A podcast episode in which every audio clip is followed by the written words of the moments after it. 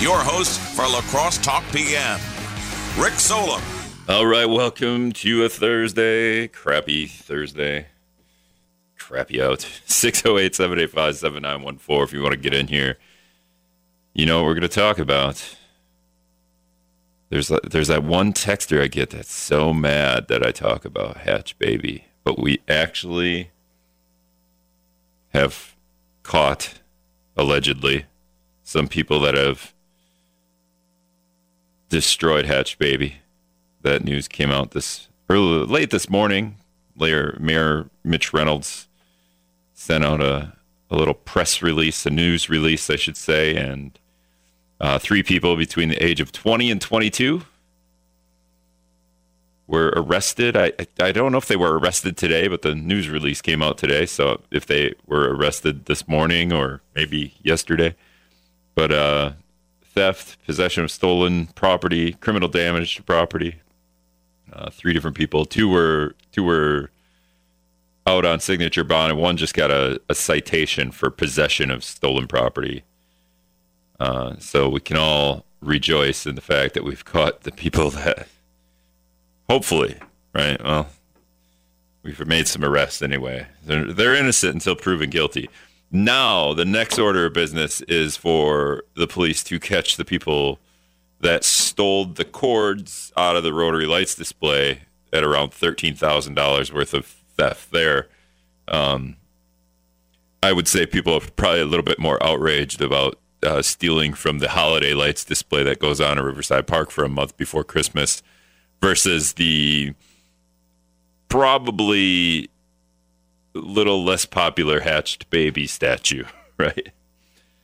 608 785 7914. Uh, caller, who's this? Hello. So, yeah, th- this is Irv from town of Campbell. Hey, Irv, go ahead. Hey, I uh, wanted to thank uh, wanted to thank you guys. You guys put on a fantastic program. Uh, first question: I, have been looking at the 2040 long-term plans for the city of La Crosse. Okay. One of the things that I thought was fantastic was that uh, the, the hopes is that they're going to incentivize uh, the Bimbo Bread Company to relocate out to the industrial park, doubling the size of Cameron Park, and also making the Pearl Street uh, a a pedestrian walkway with a raised gate between uh, bodega and that CBD shop, and removing all the curbs and gutters. Does that sound like a wonderful thing for our city? Is bodega on Pearl Street? It's it's it's on the corner of Fourth and Pearl. Is it okay? So making that a, a, walkway, making Pearl Street a walkway. Yes, I thought that was a, an intriguing thought for our long-term planning vision. Do you agree? Well, uh, I don't know. How would you get over Second and uh, Third and Fourth Street? How would you get over those roads? Is there going to be a bridge there? No, there won't be a bridge. It's clear that it will happen likely either between uh, fourth and third on Pearl or third and second on Pearl. But uh, it, it's an intriguing thought. Uh, uh, it, it's interesting because it would have to cross a state highway if it's crossing Third Street, but uh, not a bridge. No, it just be contiguous. So either one of those blocks or both. But uh, it seemed like an intriguing thought. It's a common thing that you see in many other cities around the nation, and I thought it was a, a, a meritorious idea. Yeah, I, I don't have any problems with you know blocking off. What's what's interesting then? Do we do we dig up the, the concrete on Pearl Street then and put maybe some grass or or something else? No, no, no, no. It's just a contiguous boulevard. It would be uh, as, as though we were deleting the the curbs, so it would be uh, you know people won't trip. It just becomes a, a, a like a pathway. A lot of the uh, businesses on the street could have exterior dining, uh, extend beer gardens into the street. In it turns area. it turns into festivals. It turns into State Street, right in Madison, kind of a little bit like a mini State it, Street. It, yeah, more or less. It makes it more of a makes it to more of a like a large courtyard. Um, anyway, it's, it, it, it was an intriguing thing that I saw in the long-term 2020 planning documents, and uh, I thought it was worth mentioning. It uh, maybe start some discussion on your program today. Yeah, uh, yeah, it's good. I, I have Fire Chief Ken Gilliam on, so we can we can actually ask him about that because there's a uh, there's kind of a avenue there. Do do the fire trucks get to go down that road then? Um, but yeah, it's that's interesting. What were some of the other things you sent something about a bread company, which isn't familiar to me. Um, but what were a couple well, of the well, other things? There, there, there was a uh, so part of the long range planning is part of the redevelopment of the King Street corridor, and as part of that redevelopment, they're uh, looking at various things that can be done along the King Street corridor, basically between Front and Second Street, with the Piggy's area, kind of up to about Seventh Street. And uh, one of the ideas is uh, in that long-term planning document that shared is uh, publicly available is a uh, uh, a an expanded uh, purpose used for for Cameron Park. Um, they're hoping to kind of create a gateway park area, basically doubling the size, hopefully doubling the size of the existing Cameron Park space uh, by relocating a, uh, a bread company, which is currently called Oh, Bimbo yeah. Breads, one of the largest companies in the world, which is across from Kwik Trip on uh, Fifth and Cass. Anyway, there's been, been developing some residential things kind of in the area where Pischke's is today. Uh, interesting, uh, interesting thoughts. Uh, but anyway, that's uh, the number of things in that document that uh, uh, seem a little ambitious, but uh, uh, anyway, it provides uh, fodder for conversation, which is always great for talk radio. Yeah, that's yeah. Thanks, thanks for the call. I gotta, I'm gonna let you go. I gotta give a break here, but um, yeah, would we tear down that that building? Then it's always interesting when we we talk about tearing down buildings, um, and then tearing down buildings for a, a larger park. It sounds like. Uh, I don't know about that one. um, making Cameron Park just doubling its size. I mean, that's not the worst thing, but also then that's just i mean if we're going to re- relocate i don't have a problem with relocating a, a manufacturing or a, the bimbo bread company out of the area. And you know all of downtown is basically car dealerships right now which is kind of weird. Car dealerships and some other uh, businesses it's just parking lots which i don't i'm not like the biggest fan of either sorry car dealerships but you know when downtown La Crosse is basically parking lots of car dealerships it's just not like the coolest thing all right, so the guy took all my thunder from us getting the arrest from Blue Baby, Hatch Baby, uh, the twenty-three thousand dollar statue that we can no longer fix. The artist says, although I think there are some local artists that want to uh, fix it. Anyway, like I said, Ken Gilliam, fire chief's going to come on. Maybe we'll ask Ken Gilliam about his forty-year long-term plan. Um, we'll be back. All right, welcome back to La Crosse Talk PM 608 785 7914. Gilliam likes to likes it when people call. So if you want to call, Fire Chief Ken Gilliam's on. He's on the phone with me. I told him to stay out of here.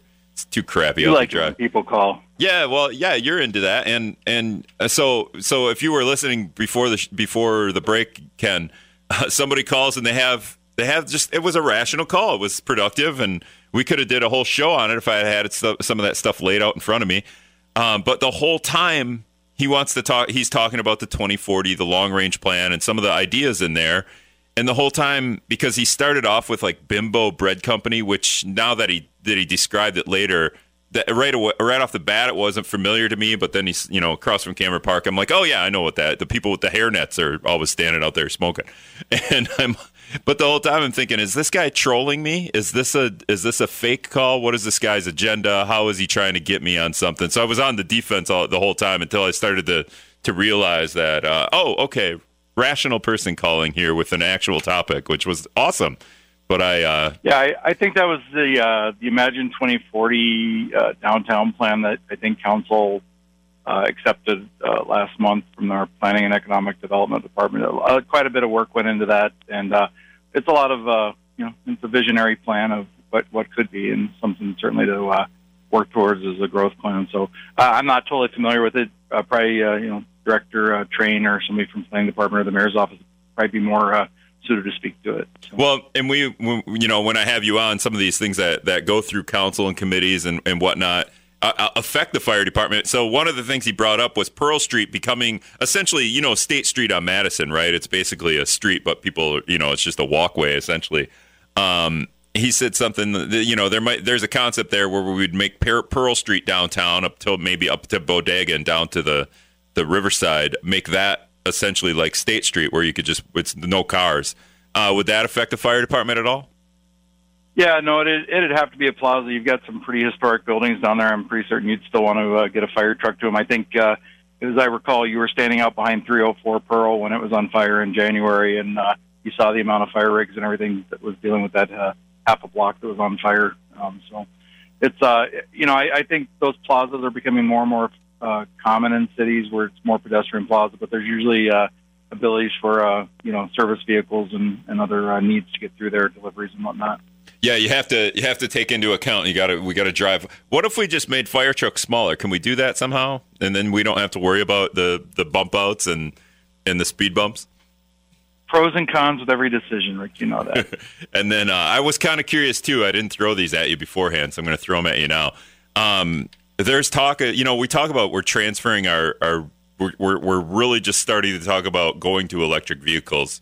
Um, we're probably a little behind the rest of the world there or some of the world anyway. Um, have you seen any concepts of like electric fire trucks? Or no? It seems kind yeah. of a funny idea because electricity and water don't always mix, but obviously that wouldn't happen. No, I yeah, I think uh, the city of Madison uh, has one that they're uh, you know working with right now. I'm looking forward to feedback after their first year, especially.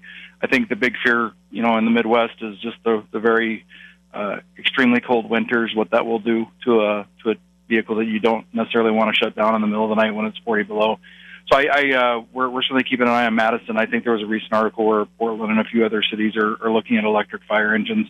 Uh, you know, I, I think it's uh, it's a cool idea. I think the uh, the technology will continue to evolve. Uh, I know on our current uh, fire station design work, we've had some discussions on everything from you know, solar panels offsetting costs to, you know, plugins for electric vehicles. That'll be becoming more and more common, I think, as we move into the next few decades. Yeah, you have to start thinking about if you're going to build new fire fire stations. Hey, maybe we should at least put an outlet here for an electric vehicle. If not, by you know, like start thinking about that process. Otherwise, you'll be tearing tearing walls out and, and redoing it.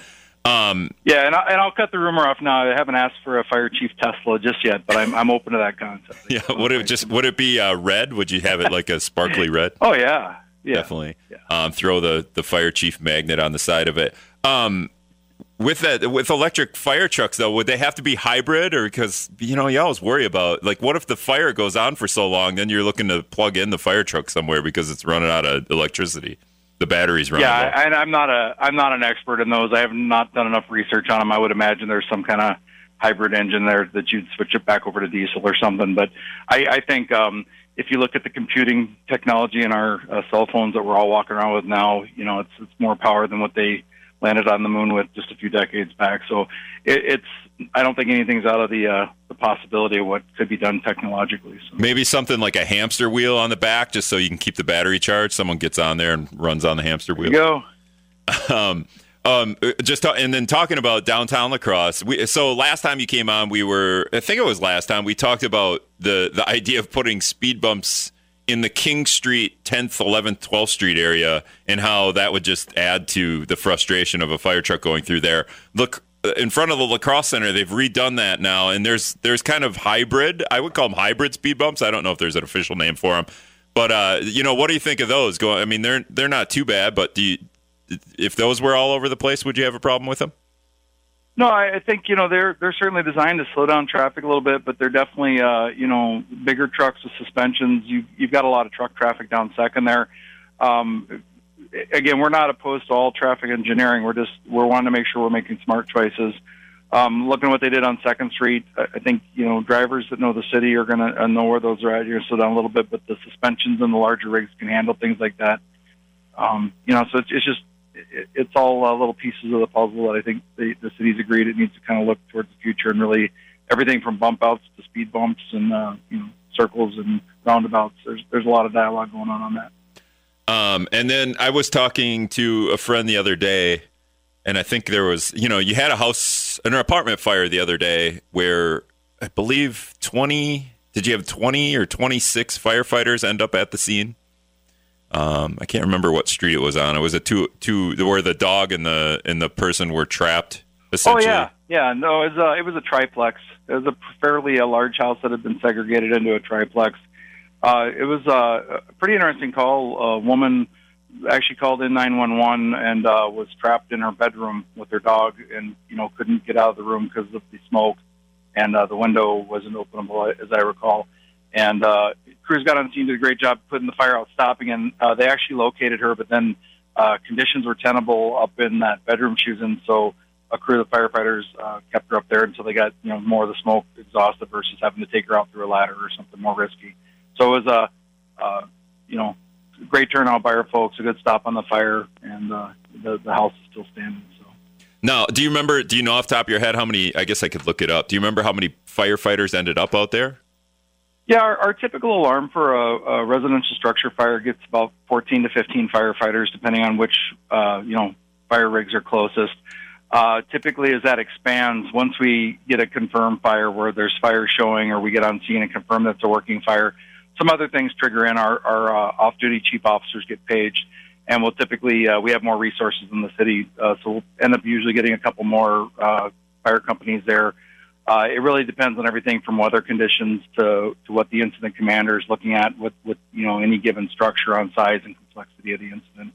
Um, our main thing is that if we've got people, uh, if we've got firefighters attacking a house fire, we typically have firefighters in reserve on the outside doing both exterior work, but also kind of we call it on deck, where they're they're waiting uh, for air to run out on the crew that's inside. As they come out, we have another crew in place to pick up their work or that hose line and continue uh, with the fire attack.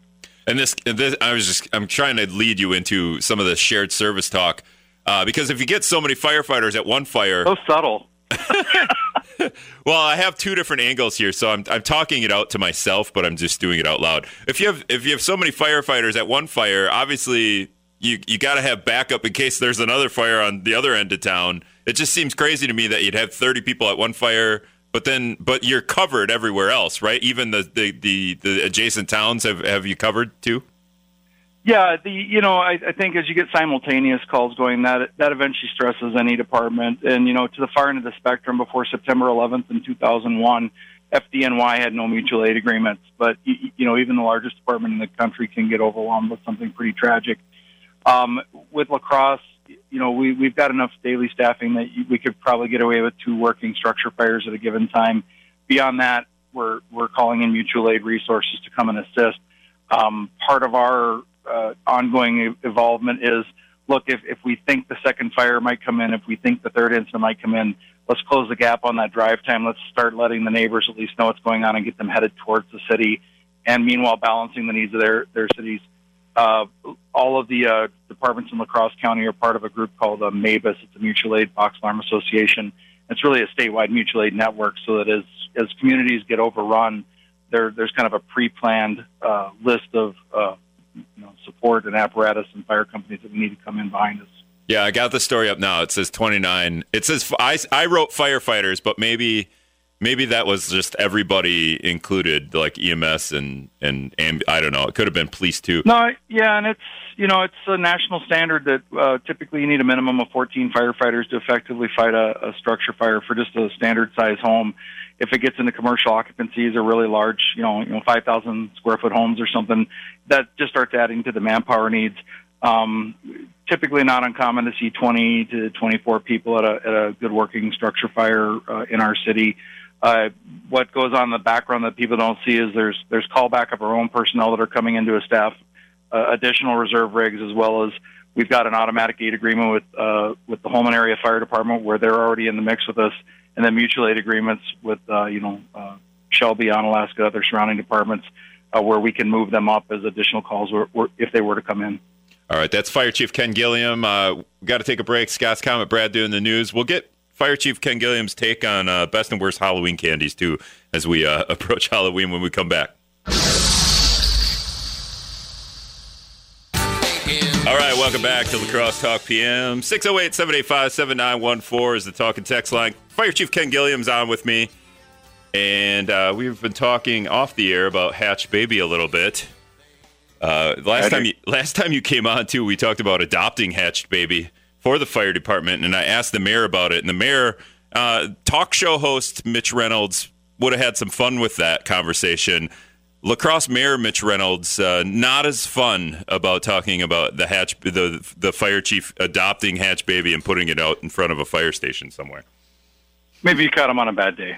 Probably I could I could have been, but I was like, yeah, Mitch, we're gonna put a band-aid on it and we're gonna fix it up because the face was torn off the head. Uh, and you guys are like EMS, so it's kind of like promoting. Although, if you know, maybe it's not promoting, uh, you know, EMS services by the fire department because the hatch baby's all ruined. So, but yeah, it'd be nice if you if we could we could salvage Hatch Baby and, and then put it out in front of one of your new fancy fire departments. pick up the pieces. Yeah. Um, Eric from Sparta is calling, and he wanted to talk to Hatch Baby. So let's see how this goes. Eric, go ahead. You're on the air. Yes, I remember when Mitch was on the radio. He talked to the city that it came from. I think it might have been in Ohio. Yep. They talk about it as a, like kind of like a big joke. Now he's mayor. It's all important now. So finally, somebody gets rid of that monstrosity.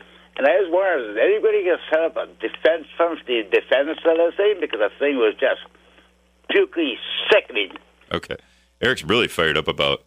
Um, yeah, we fired had, up. Yeah. It actually came from our sister city in Germany. The name escapes me of the town, but Well, uh, a gift from an artist in Germany. Yeah, Wolfgang Auer's the the artist, and Yeah. yeah, you're right. I don't have the sister city. I, I I don't even know if I wrote it today when I put the story up, but it was in Cincinnati, I believe, and they had a lot of fun with Hatch Baby. They made T-shirts, and they kind of they had it out in front of like an an art center or something there in in in that town. Um, but when I asked Mitch about it, this was after it was vandalized and we hadn't caught the people that have done it. So he wasn't like super, super excited to have fun with Hatch Baby at that point. So I will defend him a little bit.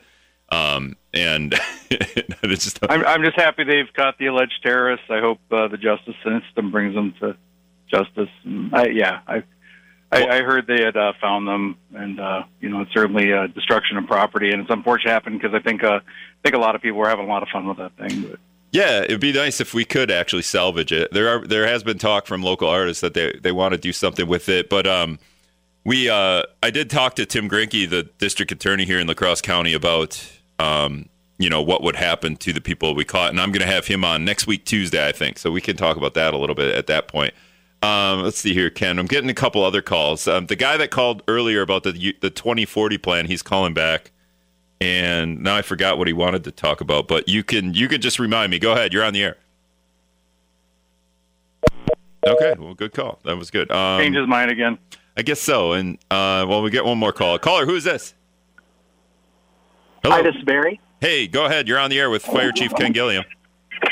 Yeah, so a couple weeks ago, I bumped into a St. Paul firefighter up on Isle Royale. He was up there backpacking, and when he found out it was from La Crosse, the very next thing he said is that they lost one of the best leaders they ever had when Gilliam came to La Crosse. And I just wanted to share that. That was his first thought when he heard the word La Crosse was um, Gilliam. All right.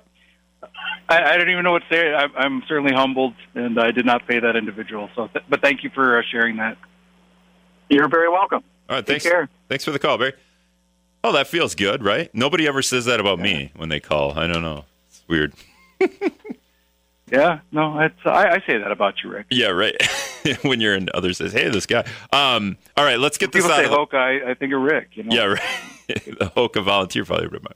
Um, it- when we let's get this out of the way right away. Halloween's coming up. Sure. You're let's just get, I don't know if you did a top three or, or you have just like the best and worst. What are your best and worst Halloween candies?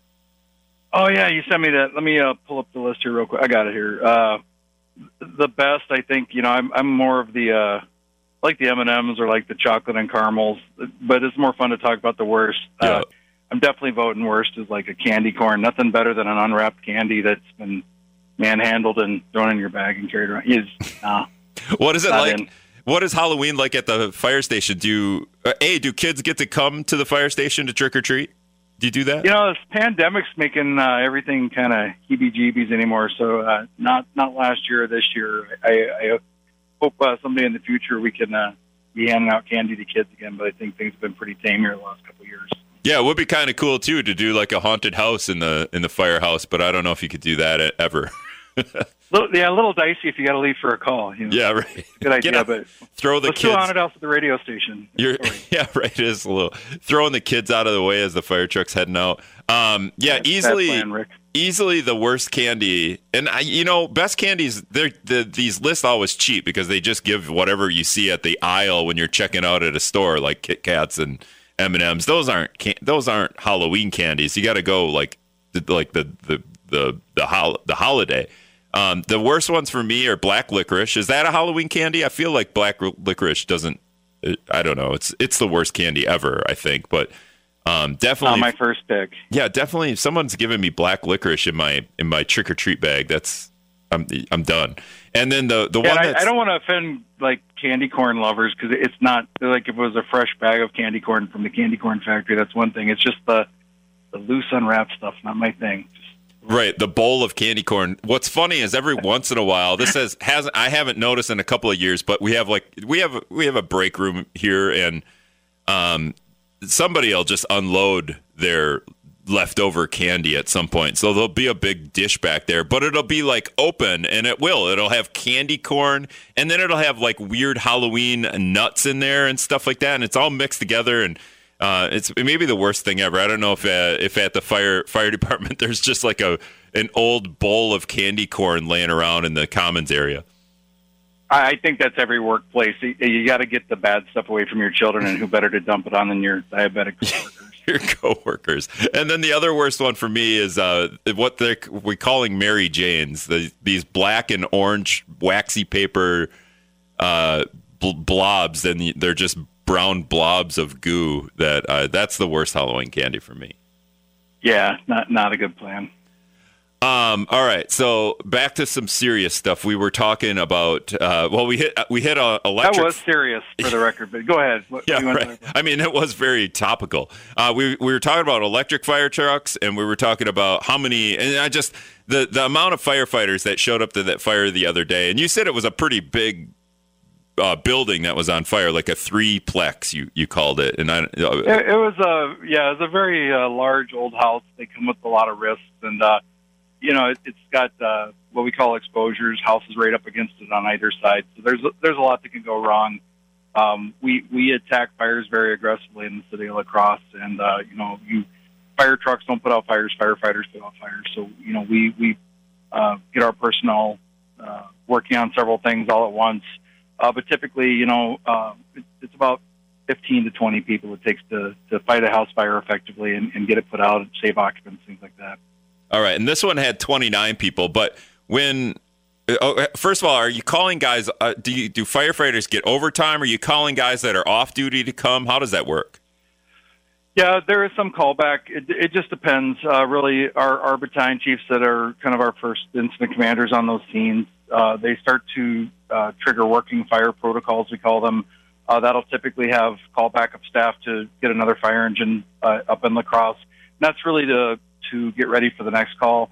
Our, our on-duty staffing each day can you know can handle a more complex incident fairly well. It's just we're we're kind of backfilling to get ready for the next incident. Uh, not uncommon for us to alert Shelby and uh, Onalaska, either bring them to the scene or at least let them know that we've got something going so that they they can do their callbacks and kind of cut down that drive time of their uh, part-time people in those stations as well. It, it really it's it's case by case and it just depends on you know the complexity and are things getting better or are things getting worse. We always err to the side of caution. Yeah, and when when when uh, the casino bar starts on fire downtown La Crosse, you're going to call everybody you possibly can uh, because you can't Yep. let that one get out of get out of control. Um, there, and then the other thing I was talking to with a friend is, you know, there's a like we were playing basketball at Viterbo one day, and uh, a guy started having a heart attack.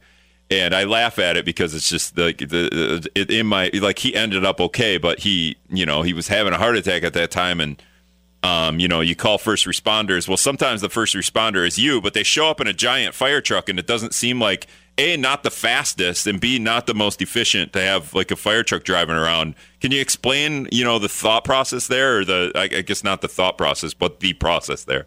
the strategy. Yeah, ab- absolutely. And I think as you think of the term first responder, that's what it's about. It's get, it's getting the closest properly trained person to the scene of an emergency. So if uh, if somebody's having a heart attack, difficulty breathing, uh, uh, you know, something uh, very high risk where there's a short amount of time to deal with it, um, people just want help. So all, all of our firefighters are also dual trained as EMTs or paramedics. Um, so no matter which uh, which red fire truck is showing up in the city of La Crosse, at a minimum, everybody's an emergency medical technician. Uh, we've got about 12 paramedics that are trained up now, and we're working on more and uh, certainly evolving into a paramedic service. Um, and it's really they've got all the equipment they need. As you look at the the private ambulance in the area, uh, Tri-State Ambulance that we work with, you know they've got uh, four to six ambulances on at any given time, creating or covering a very large area. Uh, sometimes they're right there with us. Other times there are delays, you know, and uh, if we can uh, if we can use a cardiac monitor or a, a defibrillator, uh, deal with an airway and clearing someone's airway that's choking. You know, any number of medical emergencies that we run into, those minutes buy people time. We stabilize the patient, and as that transport ambulance gets there, it's a very effective handoff. Typically, one of our uh, medics will jump in the back of the, the ambulance to try to stay go to the hospital if it's something serious enough where they need extra help. So it's a pretty integrated and, and seamless system, um, and that, that's that's the reason we're there. Uh, they're first responders. All of our fire trucks also carry uh, medical equipment on them, and that's pretty common across America. About uh, eighty percent of the typical fire service call volume is EMS related. Now, at where we play by Viterbo, the fire the fire station is probably four blocks from from the Matthews Center. There, I'm guessing. Don't you? Um, uh, yeah. To jump in, and I don't know if a fire truck showed up to this, but just for example, to jump in a fire truck and drive four blocks, I feel like the EMS guy could grab whatever he needs to grab and, and sprint over there faster than it would take to drive this huge fire truck over there. Is there is there a case sometimes where the only vehicle at the fire station is a fire truck? Because I feel like I oh, there's somebody having a heart attack. I might be the first person to get there. I'm going to jump in this van or fire like or or like pickup truck as opposed to jumping into the giant rig. You know. Yeah, we we have a couple of lighter weight rescues. They they're you know one ton one ton pickups with uh, you know boxes on the back of them. Essentially, those pick up some of our uh, front end on EMS calls. Uh, at our core, though, all of our engines and our uh, Quints are stocked with EMS equipment and personnel as well. Um, it's it's the closest rig or the closest company is coming. Um, so it's it's really whoever's available and near has the nearest trained responder should be at that incident. All right, so um, it's probably not all that is there, is there a case too where you have to bring the giant fire truck, the giant rig, because just in case now I, now there is a fire and I need the truck here? Well, it, I think it's part of that. You know, can the rigs get smaller? Thing you mentioned earlier. We're we're carrying a lot of equipment, right? We're carrying fire tech equipment, we're carrying EMS equipment, we're carrying different assortments of technical rescue equipment. You, you can't, as you're driving around town, if an emergency comes in, you can't go back and you know start switching over the rigs and changing things out. It's like you've got to respond with what you got. Um, as we really look at life safety issues uh, for fire and EMS, uh, you know, emergencies, it's all about minutes. So that's everything from the traffic design that you always like to have a little bit of fun with to how, how we respond. We, we want to get a properly trained first responder to the scene of your emergency as soon as humanly possible. The next step is making sure they have the right tools. So we do a lot of kind of cross uh, equipmentizing our rigs and making sure we've got what we need for our high frequency calls, which are a lot of medical related calls. So uh, we're uh, we're set up good. I think the, the citizens of La Crosse are fortunate to have the uh, system we have, and uh, you know certainly looking at the growth and partnership opportunities with a lot of our neighbors right now. Uh, what about uh, if you had? I don't know if you've seen this in Batman when the Batmobile gets into a, a tussle, they, like he ejects a motorcycle. Maybe you can have something like that that'll be that fire chief Tesla in a couple of years, man. uh, we're speaking with Crossfire Chief Ken Gilliam, uh, talking about just a, a, bunch of different things. There's also, you know, across the country, there's a worker shortage. Um, do you have a fire? Do you have a like a firefighter worker shortage as well? Yeah, I think all of the emergency services realms, from police to fire to uh, EMS and our, our paramedic services, uh, over the last handful of years, and especially since the pandemic, we're seeing a very dramatic de- uh, decline in applicants coming in. Um, where we're seeing it on on the career or paid side, it, it's uh, tenfold on on the uh, part time or volunteer side. Uh, you know, I think there's quite a few businesses in town that are screaming for help right now, and the the, the services provided by you know a volunteer service are being impacted that much more. So it's the current economy and everything that's going on with the pandemic is is really having some pretty nasty ripple effects. Um, I know the uh, Wisconsin Policy Forum, what we were talking about earlier, the, uh, the Wisconsin Policy Forum just released another study that's kind of a, a uh, accumulation of a number of the studies, uh, similar to the one they did for La Crosse County last year. Uh, they're looking at trends now. If you go to their website, it's it's in the top of the report section, but it's talking about a critical uh, EMS staffing shortage throughout the state. And that's really being echoed all over the country right now. So we're all uh, we're all looking at recruitment and retention ideas and then I think some of the regional uh, response dialogues that are going on all over the place. It's just, you know, how, how can we do more with less assets? All right. La Crosse Fire Chief Ken Gilliam, hey, I appreciate you coming on with us and, join, and spending the hour here. My pleasure. All right, we'll see you later. Be safe. We All right, that was Fire Chief Ken Gilliam. We got to take one more break. We'll come back after this.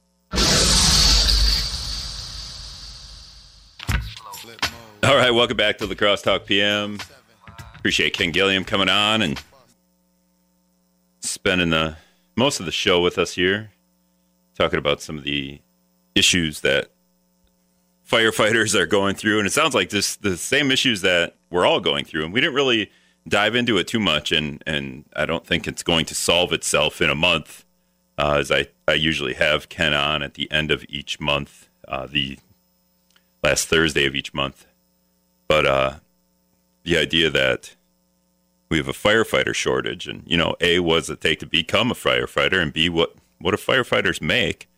Because in La Crosse, I think they're okay, but uh, where I'm from, where I where I'm from, where I live, uh, that's that's going to be a volunteer fire department, and there'll be volunteer firefighters, and I'm guessing they probably don't get paid all that much.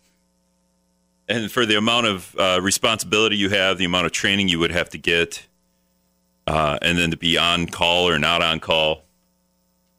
Um, and and Ken's talked about this in the past, just the idea that the, the, the way volunteer fire departments work is you, you have so many people, they're volunteers, and when there's a call, they the, they show up, but not everyone always shows up. So there's and then you're kind of dependent upon the full time fire department from the next town to get over there to to help out, depending on what's what the situation is. So it's a, it's a real interesting. I think it's real interesting. It might not. Maybe it's not, but I think it is. I mean, it's our safety. It's something that you, you see these calls all the time. They're happening all the time. And, you know, the other thing we didn't get into, and uh, we can get into it every time. So, I mean, e- even if you went back to any of the shows where Ken's on, you can you can listen to the shows where he talks about uh, where we're at, the city of La Crosse, where we're at with building new fire departments. Um, where I'm from in Greenville, Wisconsin, uh, we we built a pretty awesome fire department. But uh, my mom, who's you know paying attention to the city council and committees and stuff that's going on there, she talked about how it's a fire department. It's all glass doors and it looks really cool. It's all lit up at night for you know maybe unnecessarily, uh, but it looks really awesome. And then they built offices adjacent to that. But the offices, you know, the first of all, the fire department's volunteer, and it was like a five or seven million dollar building they built. Um, it's a volunteer fire department, so wow, okay, we're going all in on that. But you know, then the thought process was probably because as Greenville expands, it's just becoming suburbia there. Um, maybe we should uh, think about like, hey, down the road we might go full time here, so we should build this thing. It might even incentivize you know people to want to come work there, but they didn't build it for a full time fire department. They put all these offices in that don't really, I don't think they convert very well into living quarters or living space. So then you're going to end up having to build another couple, throw another couple million into an adjacent building or um, add on to the the brand new building that you already have to build living quarters. It just didn't seem doesn't seem very efficient. I don't know what they were thinking there. So. All right, that's all the time. Tomorrow we'll get into Halloween candy talk. I think a little bit more. Um, I did see a funny story too about those Mary Jane candies that I want to bring up with UW La Crosse political science professor Dr. Anthony Chergosky. And if you want to listen to this conversation or any of the conversations that we have here, and Mike Hayes in the morning as well, and there's a couple other podcasts. Uh, Ken Cooper does a podcast as well. WIZMNews.com slash podcast. All right, thanks everybody for listening.